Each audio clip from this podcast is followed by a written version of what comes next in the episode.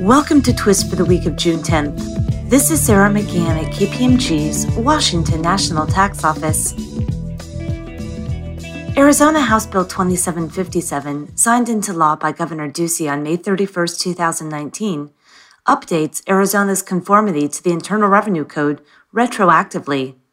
As such, the Tax Cuts and Jobs Act provisions that became effective in 2017 and 2018 are now incorporated into Arizona law for the 2018 tax year.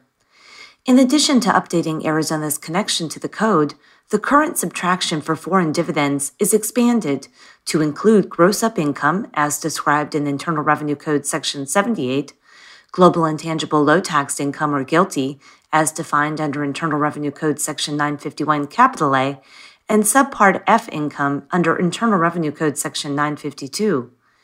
A new addition is required for amounts deducted under Internal Revenue Code sections 245 capital A and section 250 A1B, the GILTI deduction. These changes are effective for tax years beginning from and after December 31, 2018. Per a recently released corporate income tax bulletin, for Arizona purposes, Internal Revenue Code Section 965A income is considered a foreign dividend and may be subtracted to the extent it is included in Arizona's starting point for corporations. Because the income is not taxed, the related federal deduction would need to be added back on the Arizona return. Please contact Brandy Tillman at 213 955 8985 with questions.